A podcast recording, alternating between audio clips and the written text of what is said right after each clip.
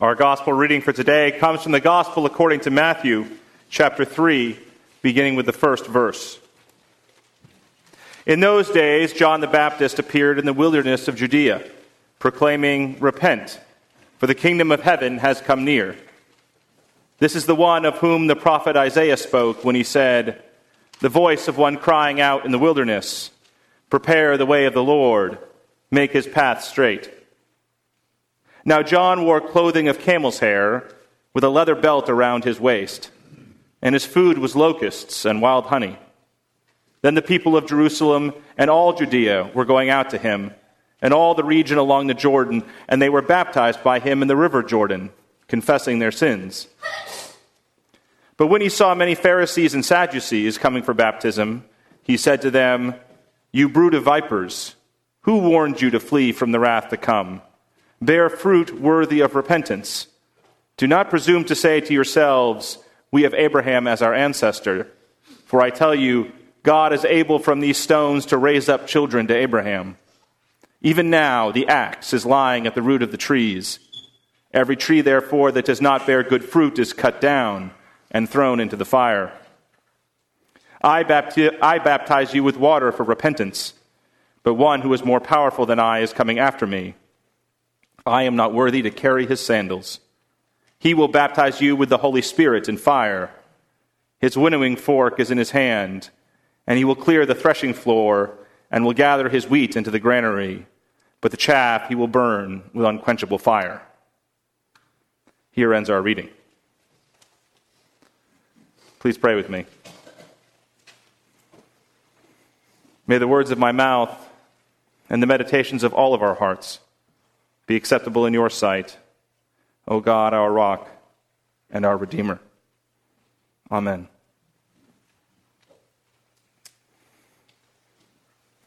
Well, as the world outside the church is in full Christmas swing, as we hear music uh, on the radio station, as we are busy about buying gifts and putting up our decorations, here in church, we focus on the season of Advent, not Christmas.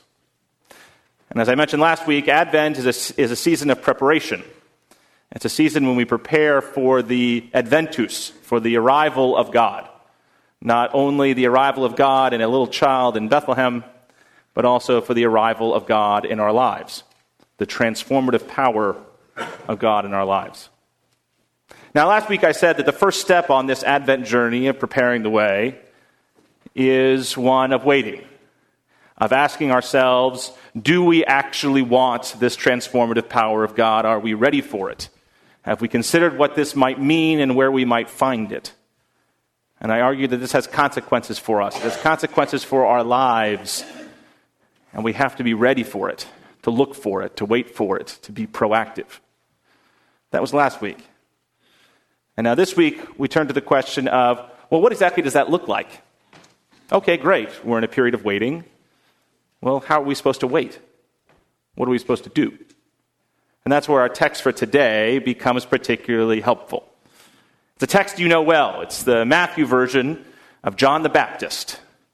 You can close your eyes. I'm sure you can see the scene. Here, this is the, the wilderness area around the River Jordan with rocks and dry, uh, dry land around there. Not much grows in that area. And there was John the Baptist dressed as a latter day Elijah crying out for people to come to the Jordan and repent. And according to the text, people came from all over. Day after day, scores of them from all over the countryside came to be baptized. Now, as, as I've preached before, and as I'm sure you've heard about in other contexts, this word repentance isn't quite what we think of when we think of repentance in the English language. Repentance here in this text uh, is actually the Greek word metanoia, which means quite literally a change of heart, a change of mind. It's rooted in the Greek in the Hebrew word shuv, meaning to turn. It's about a turning around, a turning back towards God. That's really what the call is here of John the Baptist in the wilderness. Turn back to God, return to God, change your mind. And for the longest time, I've thought that this is probably takes the form of things like uh, you want to turn to God, that means come to church. Always a good thing to take note of. Come to church. Uh, turning to God means trying to be kind to your neighbor, or serving others, or perhaps advocating for justice. Any number of these things that we can do, or maybe lifting our voices up in prayer and praise and singing. Turn to God. But, uh, you know, recently I've been on, as I said last week, on my own spiritual journey and reading some new texts and trying to think more deeply about things. And I begin to take a slightly different take on this classic sense of the word metanoia, repentance, turning. Now, last week I mentioned three different theological perspectives. And I bring them up because there are three things that are very much on my heart right now and things I'm currently wrestling with. And one of the nice things about being a preacher is you get to preach to yourself, and everyone else gets to hear the results of that. so whether you like it or not, here's, here are things that, goes on, that go on in the mind of John Page. Um, so one of the writers that I am uh, wrestling with right now is this Jesuit uh, spiritual writer, Anthony DeMello this man who uh, was very famous towards the end of his life for giving spiritual retreats. And as I mentioned last week, the book that I'm currently reading is a book that's a transcription of his retreats, uh, of one of his retreats, because he died suddenly of a heart attack at 57, tragically, and one of his students actually took recordings of his spiritual direction, his spiritual retreats, and transcribed it, and then published it later in this book that I'm reading, Awareness. And the way that DeMello talks about this turn to God is actually not an external turn to God. That if we want to turn to God, we actually need to focus on turning inward. That that's actually the main focus on metanoia. It's an internal change, not an external change of action. And DeMello picks out three different things that are key for him in this internal change. The first is asking yourself, honestly, asking yourself, what are those things that disturb you now in your life? What are those things that are causing you difficulties in your life, that make your life less than ideal? What are they? Is it perhaps some sort of sense of loss in your life? A loss of a loved one or a friend? A loss of a job? A loss of a house, a loss of a past that won't come back? Is that something that's disturbing you? Is it perhaps feeling judged by others for one thing or another? Not being good enough at work, not being good enough in your family, some other aspect of judgment? Is it that ubiquitous thing in our society today, stress? Is there some sort of stress that bears you down? And DeMello asks, what is the source of these things? Try and name what exactly it is that's causing you problems and name what the source is. That's his first step. Second thing he says is you then have to respect reality for what it is and for being something that you can't change. So he says reality is reality.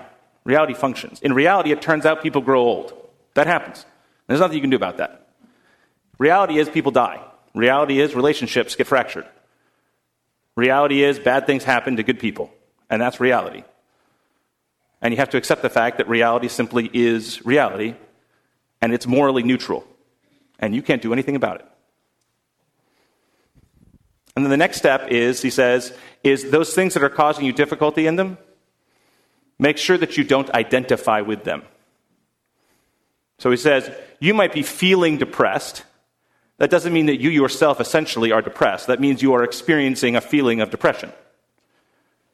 It happens to everyone, some more seriously than others. It comes and then it goes. It's something perhaps you can get treatment for, but it doesn't, it doesn't define who you are. You might be experiencing anxiety right now. Can you step back and say, I, I, can you step back and have some uh, objectivity from that and not identify with that and say, okay, I'm experiencing anxiety and now I can identify that and I can say, this is not a part of who I am. This is not what defines me. I'm experiencing grief. I'm experiencing these other things. These things are not about defining you. He, he lifts up the value of detachment. Again, this is someone who grew up in India. He was very heavily influenced by Eastern traditions. Now, he'd be the first to say detachment doesn't mean non action in the world. He quotes from the Bhagavad Gita, the great Hindu text, uh, It says, Jump into the heat of battle, but keep your heart at the lotus feet of the Lord.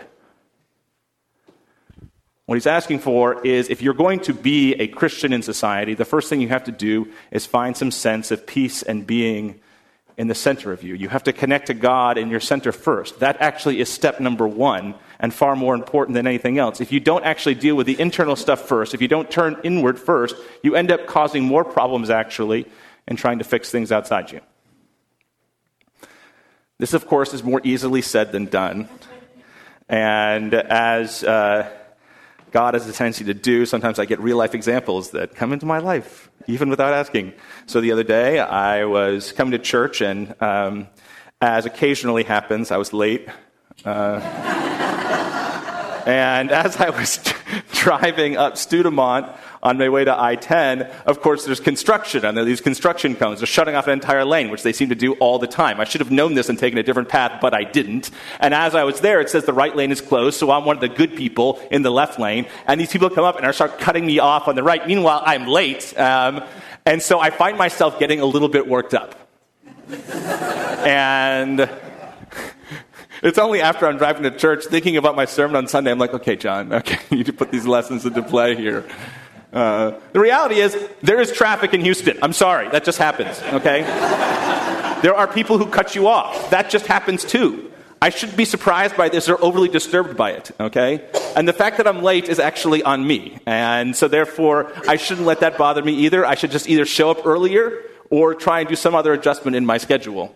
But for me to be so worked up and to identify with that only caused me all this anger and pain and unhappiness, uh, and I was thinking very unchristian thoughts about the person who cut me off. but the reality is, how much work do I need to do internally about that? That person is going to be that person no matter what. And that person might have a whole bunch of other things going on. I can't control that, but you know what I can control? Me. So this is what DeMello says is what it means to turn to God. This is what it looks like trying to identify those feelings, acknowledge reality is reality, and try not to identify yourself with those feelings. Interestingly, there's similar themes that come up in another person I mentioned last week, who's Paul Tillich. If you recall, I talked about Paul Tillich as being a Christian existentialist. Okay, that's his theological perspective. And what Tillich does is he says the key, the, the key thing for us in our lives is, is trying to acknowledge what are the threats to our being. Again, it's a question of being and non being as an existentialist. What are the threats of non being to my being? And he outlines three different categories here. You have the threat of fate or finitude, the fact that your body is limited, uh, the fact that you're not, uh, you know, Alex Bregman or Justin Verlander, even though you want to be a great baseball player. Sorry, that's just not going to happen. Um, uh, you know, there are certain threats. Fate comes at you in various ways that threatens you, your finitude, your limitations. Okay, that's one threat to non-being that Tillich lifts up. A second one is guilt. We feel guilty for not living up to others' expectations, and this can deeply harm us in various ways. And in its sort of extreme sense, you feel a total sense of condemnation. Uh, and similarly, the, the, third threat of non being he has is emptiness. We feel empty, um, oftentimes in life. And in its most extreme form, this is meaninglessness and despair. Right? And again, as Tillich says, the, all these things actually can affect our being in profound ways, and even in their most extreme forms, destroy our very being. And so, how we exist in the world, how we get the courage to be, as he says, the courage to be ourselves, is by the fact that there is a ground of being underneath us. He, that's his phrase for God. There is this ground of being that reaffirms our very being and allows us the courage to be in this world where there are these assaults on our very sense of self. All right, this is what Tillich lays out. And what is the answer then? And So you, you can acknowledge this system. What's the answer to trying to have the courage to be, to be yourself amidst these different assaults? How do you do it? You turn inward. In Tillich's phrase, you have to accept the fact that you are accepted. You have to accept the fact that you are accepted. Accept that you are a limited being and you're not going to be Justin Verlander. And that's fine. Uh, one of the things that comes up in, in, in, my, own, in my own mind, and this comes up uh, in my own personal experience, but I'm sure others have experiences that can resonate. Again, when I was a, a younger man and still very much a closeted gay man, like one of the things I felt was incredible guilt. Guilt over the feelings that I had, and its extreme form condemnation, and even considering taking my own life at certain points because the sense of condemnation was so strong. A threat of non being against being, a classic example of this. There are other examples you could lift up. But then there were certain points in my life where I felt the affirmation of God saying, you know what, John, you are okay as you are. Sometimes that came from uh, friends and family members who were able to say that you are okay. Sometimes it came from reading novels or books or movies that reaffirmed me, you know what, I'm, I'm okay. Or also the people I met in my life and my prayer life. And eventually through my life, I've realized that, you know what, I am okay as I am. And that turning inward, though, that's an inward process where you can be okay with your ground of being, accept that you are accepted, and then have the courage to be in the world. But what is this whole sense of turning, metanoia? What does it mean? It's turning inward and finding that courage to be. Third perspective I looked at last week was one of liberation theology. Again, another thing that's constantly on my mind. Liberation theology is this theological framework that says that we find God in the process of liberation from oppression. That's where we find God in those moments. We, we stand, we stand in solidarity with those on the margins, that's where we find God. And again, even though this is, at least on the face of it, a very externally focused theology, changing the world, ending oppression. The reality is that that first step, the conversion step, is a turning inward. It's a seeing the world in a different perspective. Again, liberation theology says so often people get caught in individual sins. Oh, I'm a bad person. Oh, I'm a bad person. I'm a bad person. You get caught in these cycles and you end up just living in the systems of oppression that exist because you think it's your fault. The first step for liberation theologians is saying, you know what, there are structures of sin that exist in this world that actually oppress people, and maybe those are the problems more so than you as an individual. And that initial, that being able to see that first, saying, hey, maybe it's not my fault. You know, maybe various things that I struggle with because I'm a woman, maybe it's not my fault. Maybe it's the misogyny of society that's actually at fault. Um, one of the things that came up yesterday, yesterday I was watching um, football uh, with some friends, the SEC championship game, cheering on LSU as uh, my friend was cheering on LSU. And anyway, in the middle of halftime, there's this great moment in halftime uh, where there, there, there, we were gathered, and I don't know if you saw it, but there was this Dr. Pepper challenge. You know, Dr. Pepper sponsors uh, a lot of college football. There's this Dr. Pepper challenge where two different students had to throw footballs through a, through a hole. Uh, and the more footballs you threw, like one of them got $100,000 towards their tuition, you know, or, and one, the second place person got $25,000 towards their tuition. So we're watching this sort of halftime show as they're putting these footballs through the, the hole. And one of my friends who was staying there, he's like, what a perfect example of late stage capitalism. and I'm like, what do you mean? And he's like, society creates completely unnecessary, backbreaking college debt, okay, and then creates sort of a corporation to come in and save you by giving you just a small portion of relief on your debt. And then, oh, aren't they so great? And by the way, go buy Dr. Pepper. Um, but this is a perfect example of this liberation theology mold. It's like there's certain things in our society where you think, oh, let's say I've got a whole bunch of college debt and my entire life is ruined because of this, and I feel I'm under this crushing blow. Maybe this isn't my fault. Maybe actually society is messed up and shouldn't do this. Maybe. Just maybe. My friend got a little worked up, so I decided to pass that energy along. That first step, though, having a different perspective on things. Now, the text here in Matthew 3 is an interesting one. It's not the same as it is in Mark. Matthew makes some changes. And the changes we see in Matthew come with the figures of the Sadducees and the Pharisees. When the Sadducees and Pharisees come in, John the Baptist calls them out and immediately starts judging them. The Sadducees and Pharisees are the perfect examples of those people who are focusing on external exhibits of piety the Sadducees. This is the way the temple should function. This is the way that we're able to be religious. This is what we're supposed to do. The Pharisees, here are the 613 mitzvot that we must follow. You need to follow this in order to be a good person. You know, follow the letter of the law. Um, and here is John the Baptist saying, make sure that you bear fruit worthy of repentance, of a true turning. The problem with the Sadducees and the Pharisees is they weren't turning inward, they were focused on exterior things. Turning inward.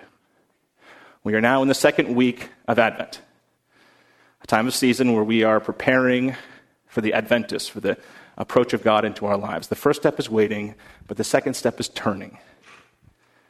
And the way we do that is by turning inward and asking deep questions. So let us all embrace that this week and look forward to next week, the third step in our Advent journey.